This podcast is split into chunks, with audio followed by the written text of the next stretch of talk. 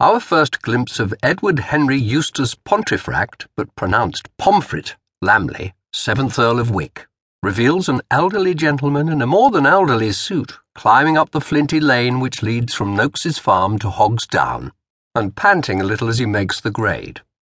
Poof! he says occasionally as he urges himself on this afternoon constitutional. Get away! he adds when the flies which have followed him from Noakes's cowshed become more than usually troublesome. Annie, he calls at intervals. This way, old girl.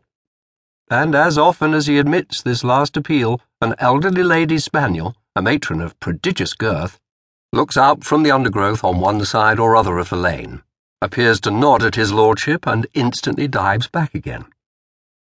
Warm, mutters the Earl, and it is warm. Could do with rain, he murmurs, but with philosophy and resignation. And then, as the track becomes fainter and steeper and the flies turn back again, he abandons even these trifling comments on the universe around him. Oof! is all that he says now, leaning forward at each step, jerking his back, jerking his legs, and so jerking his entire person ever onward and upward. He no longer even calls to the spaniel, but there are no more hedges or bushes to hide her now, and from a slightly prominent pale blue eye, he has seen her lying down with her tongue out, knows as she knows that this is the limit of her own constitutional and that she'll be waiting for him in exactly the same spot when presently he comes down again. The spaniel, in fact, being hot, stout, and elderly, is at liberty to stop. But man, or in other words, the seventh Earl of Wick, though burdened with at least two of these qualities, has set himself a task and must apparently carry it out. The dog may rest, but her owner, it seems, must go forward. Poof!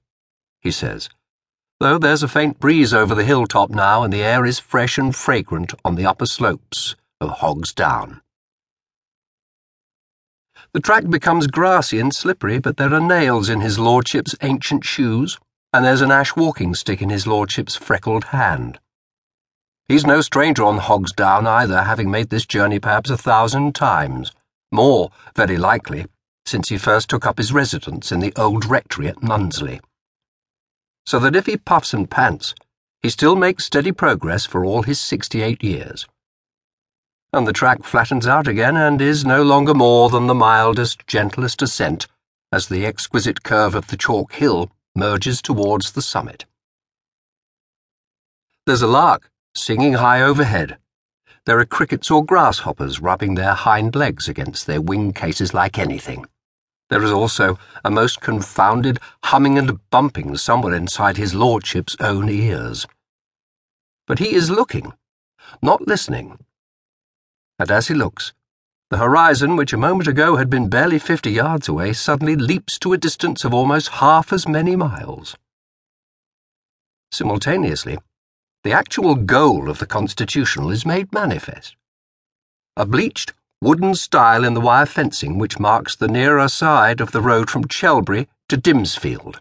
And in less than a couple of minutes, Lord Wick has covered the remaining distance, has planted one nailed shoe on the lower step, has hung his ash walking stick on the top rail, has still further raised the back of his shabby green hat so that the front is now well down towards his nose, has folded his arms, has transferred most of his weight to his elbows, and thus wedged and suspended, is in a position not only to recover from the effects of his climb, but also to gaze over an immense, if familiar, prospect.